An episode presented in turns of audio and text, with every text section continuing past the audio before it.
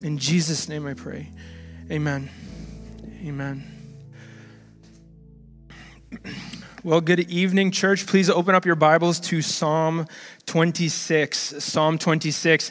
And if you do not have a copy of God's Word, please lift up your hand. Our ushers are coming forward. They would love to put a copy of God's Word in your hands. You are going to need it tonight. And if you do not have a copy of God's Word at home, I would invite you to keep this copy as a gift from our church to you so that you can take it with you and follow and actually read, dive into the Word every single day throughout the week. Our passage this evening can be found on page 258 of those blue Bibles. And so as you're opening up to Psalm 26, here's a question that I have for us this morning, right? So here's the question. So have you ever been falsely accused? Have you ever been falsely accused? Have you ever been accused of doing something or of something that you didn't do? Let me give a couple of examples. Charges that were brought against you. Criminal charges. Here's another one. Cheating. Whether that's cheating on your income taxes, fudging the numbers, or for students, cheating on exams. Here's another one. Lying. Have you ever been accused of lying? Maybe for some it's partiality, being accused of partiality, holding or with a friend, whether that's with a friend, in the workplace, with employees, or maybe even with your own children.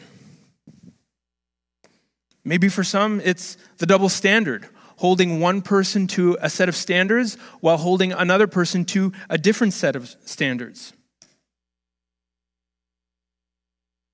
Here's another one. What about stealing? You ever been accused of stealing? Or maybe for some it's misinformation.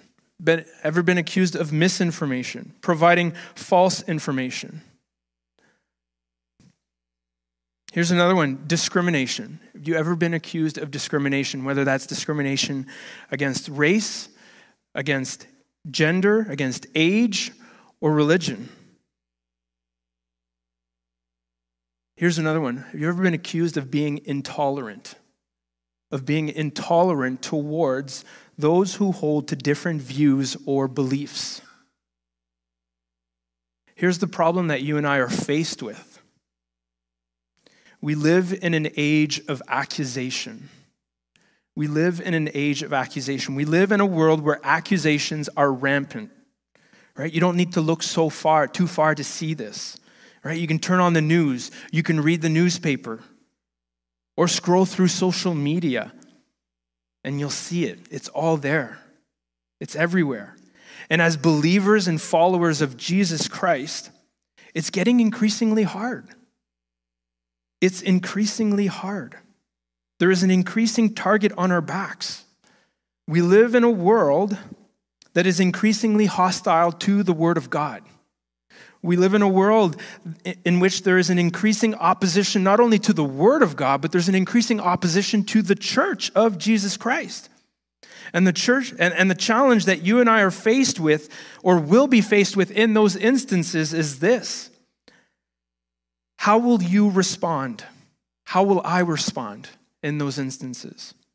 Where will we turn to in that moment for vindication? Or to whom will we turn to in that moment for our vindication?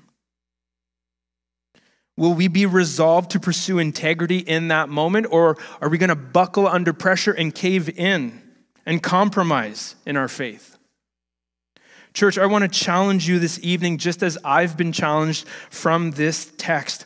If you are a follower of Jesus Christ, you are called to live a life of integrity. This isn't optional. This isn't a lifestyle that is only expected of our elders or deacons or people that hold a leadership position in a church, whether that would be men or women, all believers. Every single believer is called to walk with integrity. And here's what I mean by integrity. You'll see it on the screen. It's this, doing what God says is right, even when no one's watching. That's it right there. Doing what God says is right, even when no one is watching. Choosing to do what is pleasing in the eyes of the Lord at all times, in all things, when no one else is watching, especially when no one else is watching. Now, you may say, well, why does that matter so much to God? Well, here's why. You'll see it on the screen. Here's our big idea for this evening. To worship God faithfully, you must live with integrity. To worship God faithfully, you must live with integrity. And if we are to live lives of godly integrity and not compromise on our witness and in our worship, we have to know what a life of integrity in God's eyes looks like. And so here in our text, we are going to see three marks of one who walks with integrity by God's power, with God's blessing, and for God's glory.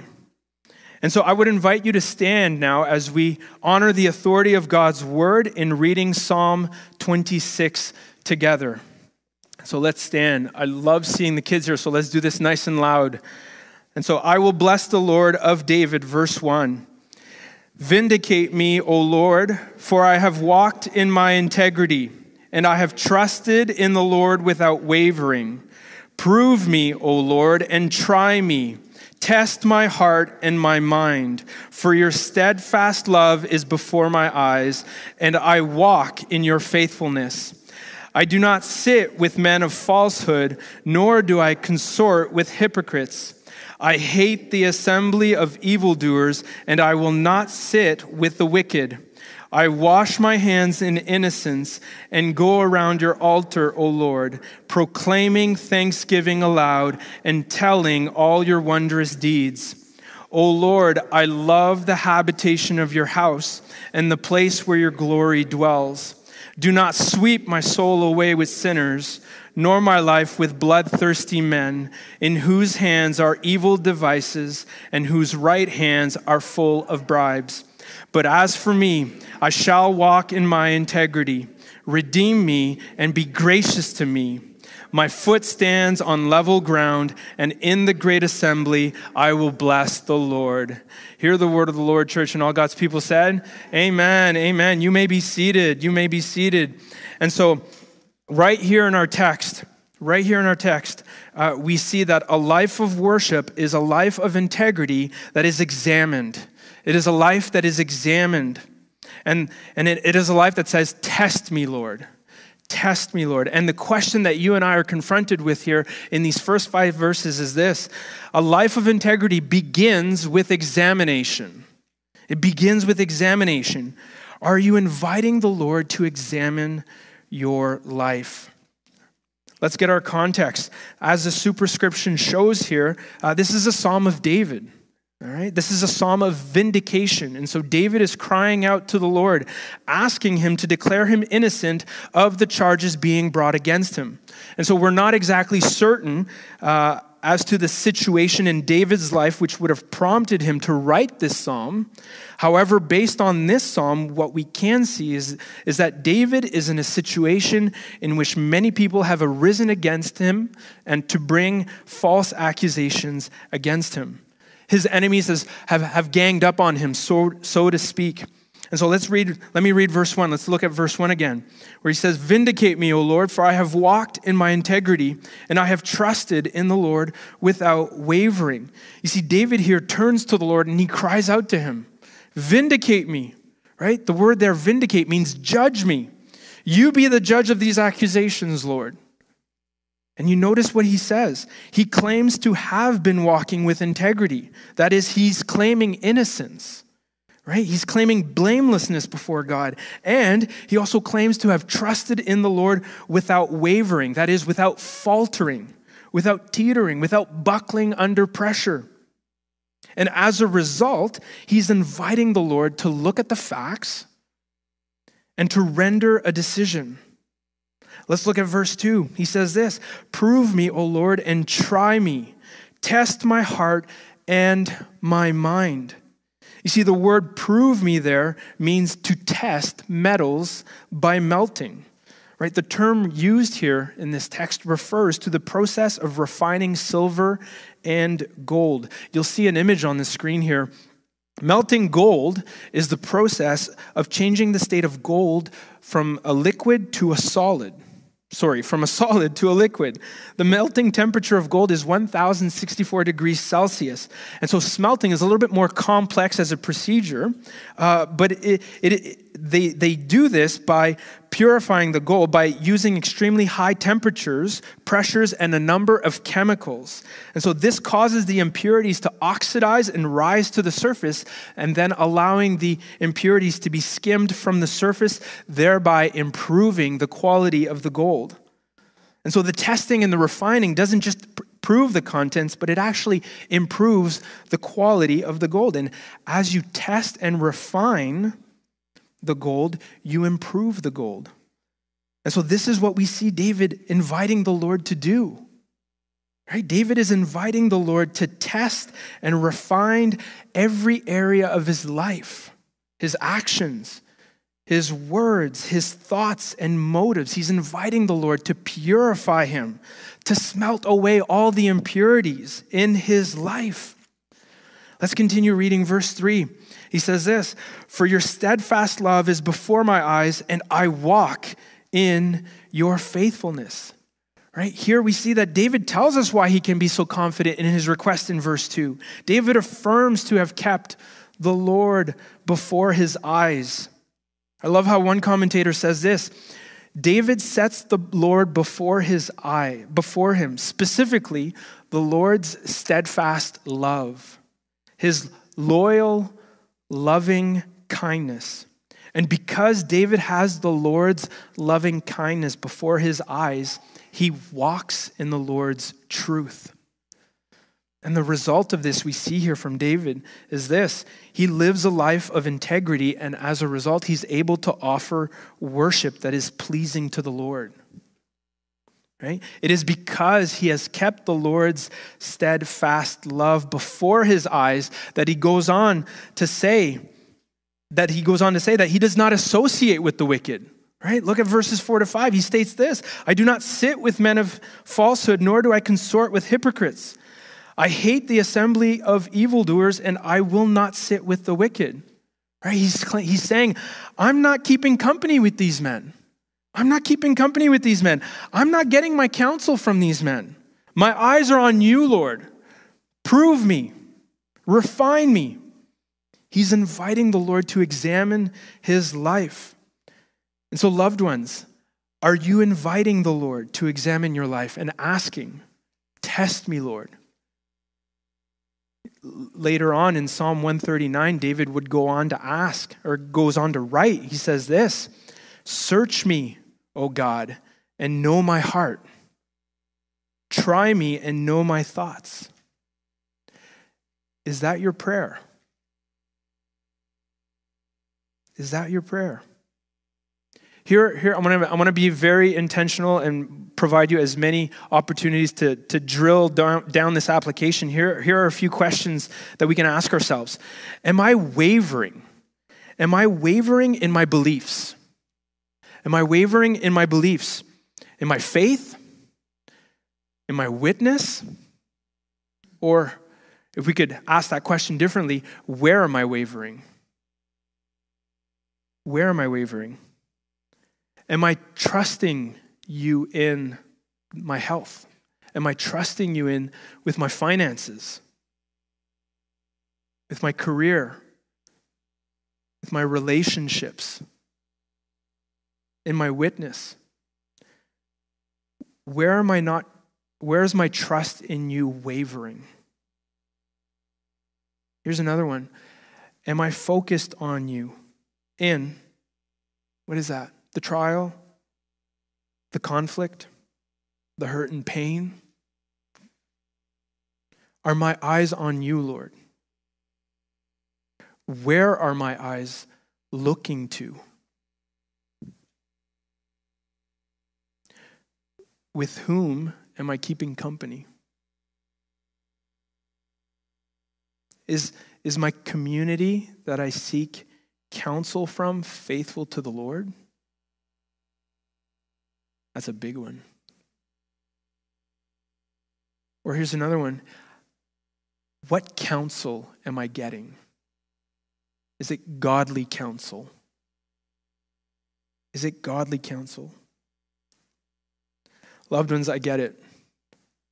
It can be extremely scary to invite the Lord to search and examine your life. But it's a freeing thing. It is a freeing thing, right? I want you to remember, if you are in Christ Jesus, there is no condemnation, right? There is no condemnation for those who are in Christ Jesus. There is only freedom.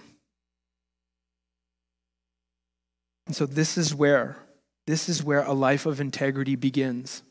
It is a life that is examined. It is a life that is examined. And from this, we also see that it is a life that is devoted. It is a life that is devoted. It is a life that says, I love you, Lord.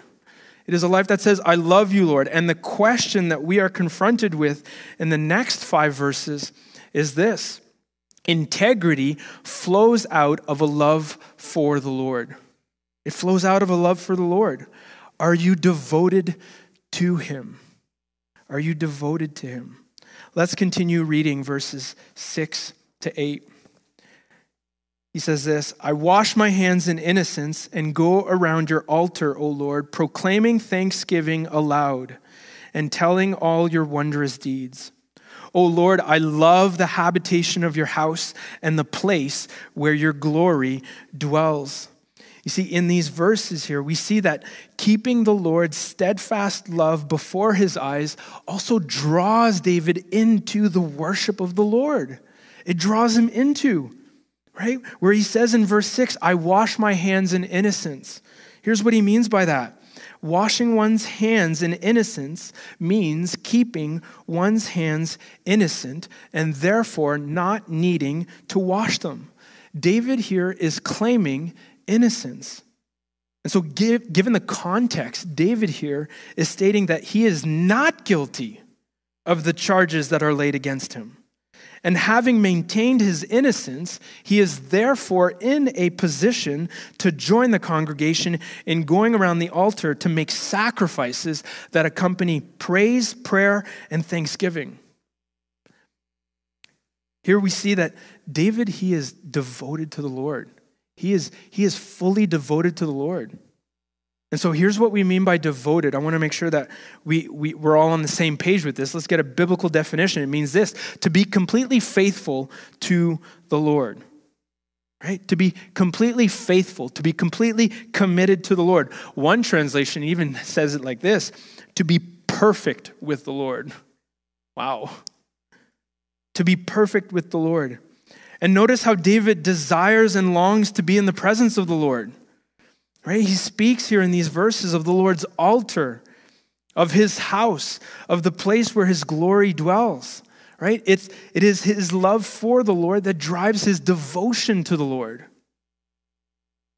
One commentator says it like this. I love how he says it so beautifully. He says, David loves God, and so naturally, David enjoys God's presence. David loves to honor God, to be in a state of ritual purity, to make sacrifice to God, to celebrate God with thanksgiving, and to rehearse all of God's mighty deeds. David loves to worship the Lord. If I could sum it up, I'd say it like this. David is completely devoted to the Lord. He's completely devoted to the Lord. Let's look at verses 9 to 10. He then says, do not sweep my soul away with sinners, nor my life with bloodthirsty men, in whose hands are evil devices and whose right hands are full of bribes. David here then gives us a contrast. He gives us a contrast of those who are not devoted to the Lord, and he cries out to the Lord. He cries out to the Lord, asking that the Lord would not judge him like the wicked, right? He's saying, don't include me as one of them, right? He describes the men as bloodthirsty men. That is, men who shed blood. And then in verse 10, he goes on to describe how they go about, how they go about through deceitful schemes and bribes. Don't count me as one of them, Lord. And so let's do a little survey here in the room, all right? Show of hands. If you look back at your week that has just gone by, raise your hand. Let's be honest here tonight. So raise your hand if you can honestly say that you have been completely faithful to the Lord. Raise your hand if you can say that, and therefore can join with David saying, I wash my hands in innocence. Can any of you honestly claim that? And for those of you who have raised their hands, I would invite you to come and see me after the service here for a time of repentance. Because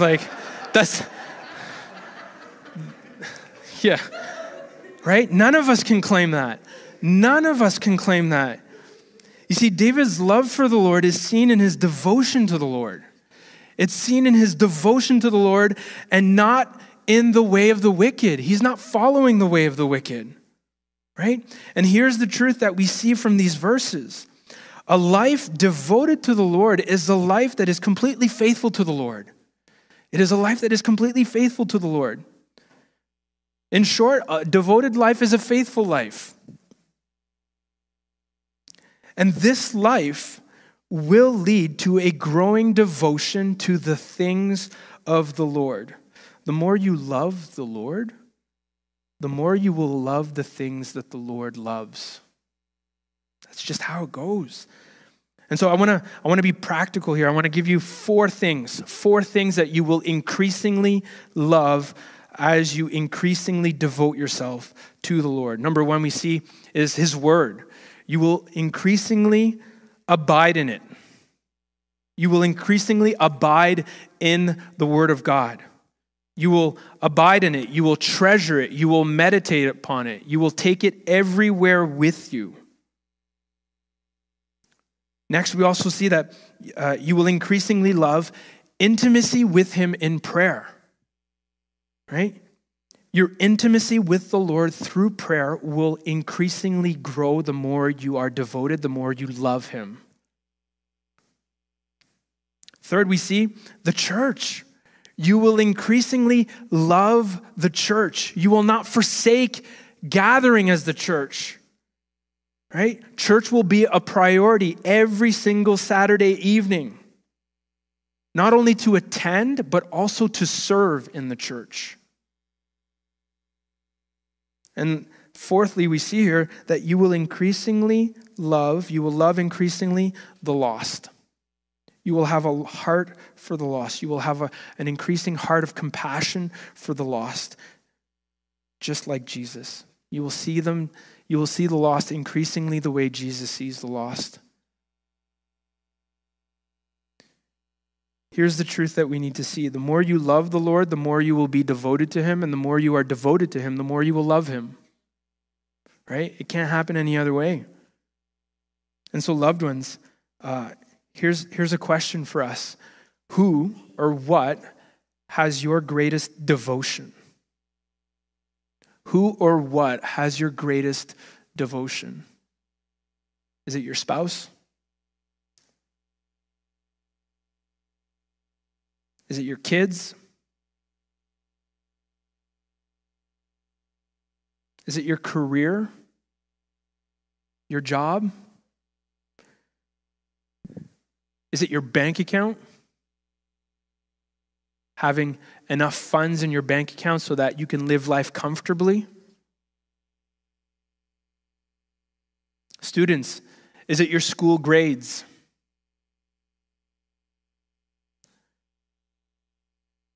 Here's another one. Is it entertainment or sports? Is it entertainment or sports? Movies? Or is it stuff? Here's another question. Are you devoted to the Lord? Are you devoted to the Lord? It can be very easy to declare it with your lips that you are devoted to the Lord, but the follow-up question to that is, does your life reflect it? Does your life reflect it on how you steward your time, your talents, and your treasures? Loved ones, do you delight in the Lord? Do you delight in God's presence? Do you take much joy in the morning opening up God's word and growing in knowing God through his word? Here's another question. Where is your devotion to the Lord right now hindered? Where is that?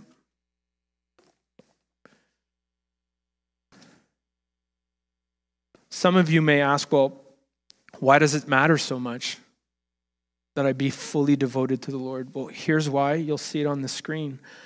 A lack of devotion to the Lord will lead to a lack of integrity before the Lord. It'll lead to a lack of integrity before the Lord. If you and I are not devoted to anything, if you and I are devoted to anything or anyone else other than the Lord, we will compromise in order to get what we want. We will compromise. And so, loved ones, are you devoted to him? Are you devoted to the Lord? Lord, help us to love you more. Amen? Amen. Help us to love you more. You see, a life of worship is a life of integrity that is examined, that is devoted, and underlying to all of this, we see lastly, it's this. It is a life that realizes. It is a life that realizes. It realizes this. I need you, Lord. I need you, Lord. And the question here that we are faced with in these final two verses is this. A life of integrity realizes its need for God's help. Who are you depending on? Who are you depending on? Let's look at the first half of verse 11. Let's go back to the text. Let's look at our Bibles. But as for me, I shall walk in my integrity. You see, despite the false accusations brought against him, David is resolved to continue to walk with integrity before the Lord, right? Notice how David has gone in verse 1 from I have walked to I will walk in verse 11, right? That's resolve. That's commitment, right? He's committed to not buckle under pressure. And notice the second half of verse 11. Let's go back to the text. He says, redeem me and be gracious to me. Right? He realizes his inability to walk with integrity on his own. He realizes that he can't do that on his own. What's that? That's humility, loved ones. Right? The term redeem me here means to buy out. Right? David here is confessing that he needs help. And not only that, the term be gracious here means this. Show me your favor. Show me compassion. He confesses that he cannot claim it as a right. Right? His dependency is on the Lord. It's not in his ability or his wealth or his status as the king of Israel. Remember, he's the king of Israel, right? You see this throughout the entire psalm where his dependency on. From the get-go, he's gone vertical with the Lord from the start, and he has looked to the Lord. He is fully aware of his own need for God's redemption and grace and blessing. And so let's just put ourselves in his shoes. Like, let's just live in the text here for a moment. Right? The king of Israel, the person that everyone in the kingdom would normally look to is crying out for help, right? He's crying out for help. David is turning to and depending on the Lord like a child depends on its parents. Like, just think about that. Just picture a young child dependent on their parents for their basic physical needs, whether that's food, shelter, or clothing, or their emotional needs, right? Or their safety, or their guidance. That's David right here in the text. He realizes that he is wholly dependent on the Lord. And David knows that anything good that comes and any integrity he could ever live will be the result of God's gracious work in him and through him. One commentator says this, he says, seeing this attitude in David reminds us that integrity is not only a result of a resolve of the will to walk honestly before the Lord, but it is also a humble awareness of our need for God's grace. It is a humble awareness of our need for God's grace. Integrity is a realization that we need the Lord's help. David realized that he couldn't do it on his own. Let's read verse 12. He says this, my foot stands on level ground, and in the great assembly, I will bless the Lord. Right? Notice where his confidence is. It's not in himself. It's in the Lord. It's in the Lord. The term level ground there in the psalm is a metaphor for an upright life and moral integrity. You see, David is confident in the Lord that he will vindicate him. He is confident that after looking at all the facts, the Lord will vindicate him. Now, you may be sitting there and thinking, well, it's not easy to walk with integrity. I have failed time and time again, and loved ones, I get it. I'm there also. It can be very hard at times to walk with integrity. Nobody naturally drifts towards integrity, right? But I want to encourage you and remind you of this truth right here. God isn't looking for perfection. He's not looking for perfection. He's looking for perseverance in his power, right? And there's only one person who walked with perfect integrity, and his name is Jesus. And if you're saved in him, he has given you and will give you all that you need to live a life of true worship flowing from a life of true integrity. Why is that? Because he did it. Jesus came to earth as fully God and fully man. He lived a perfect life of integrity in our place. And here's his life summarized from Psalm 26. Let me read you his life. All right, so Jesus was falsely accused of blasphemy. He was falsely accused of blasphemy when he claimed to be the Messiah and the Son of God. We see that in John 4:26. Jesus had an unwavering trust of his Father during his whole earthly life, which was demonstrated in his submission to the Father's will in the Garden of Gethsemane and his cry from the cross. We see that in Luke 23:46. Jesus was put to the test. He was refined in the wilderness and was tempted in all the ways that we are, yet without sin. You see that in Hebrews 4:15. His Father's steadfast love was before his eyes at all times and in all situations. And he continually walked in his faithfulness. We see that in Hebrews 12. His relationship with the wicked was seen in his denunciation of the hypocrisy of the scribes and the Pharisees, right? Flipping tables, driving out the money changers, right? And we see that in Matthew 23 also. His zeal for worship in God's house was shown in the cleansing of the temple. That's in John 2, verses 16 to 22. And this Jesus, being perfect, went to the cross, paying for the penalty of our sins as the wrath of God was poured out on him. And even though he appeared to have been swept away with the wicked in his death, his prayer for redemption and full vindication came on the third day when he was raised from the dead, defeating sin and death.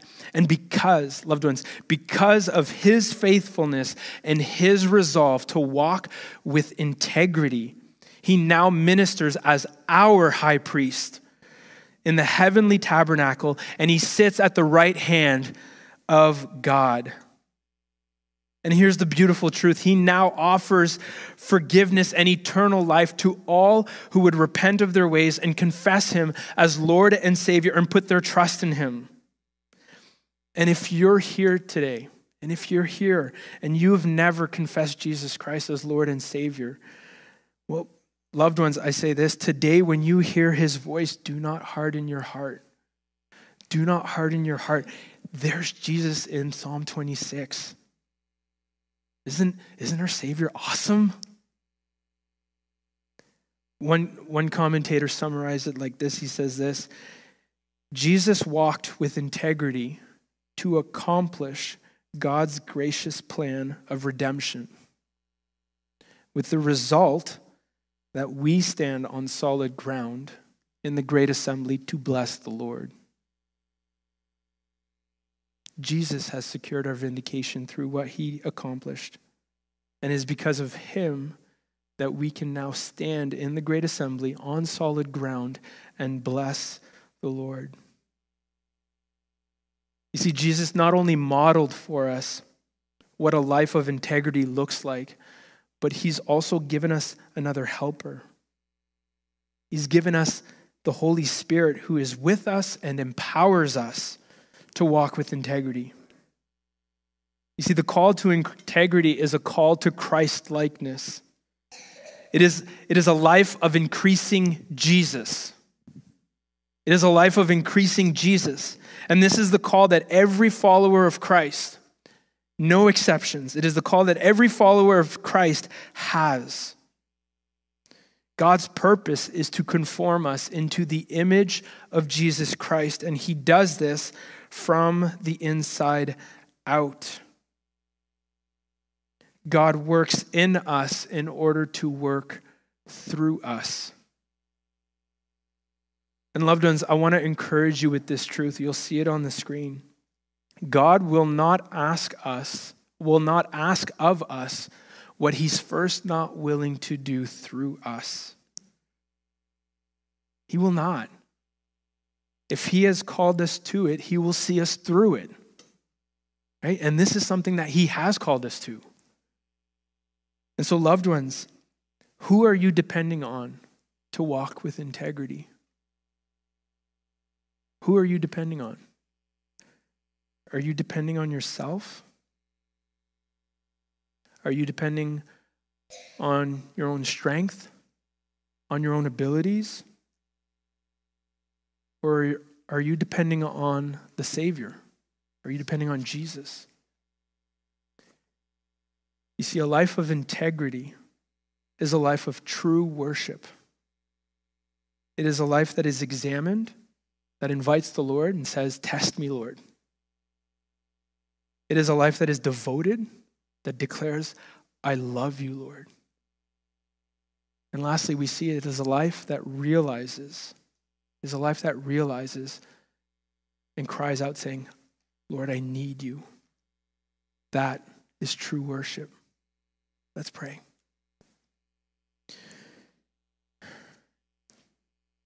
Jesus Christ, we thank you. We thank you for your word. We thank you for showing us what a life of integrity looks like, what a true life of integrity looks like. And so thank you for not only showing us what this looks like, but also empowering us to live with integrity. Lord, the call to integrity is a call to Christ-likeness. And so, Lord, I ask that you would grow our desire and our resolve to walk with integrity. I pray that you would refine us, that you would purify us as gold is purified and refined. Lord, help us. Help us to love you more, to walk with greater dependency upon you at all times and in all things. Lord, I pray that you would do this increasingly in our lives and in your church. In Jesus' name I pray.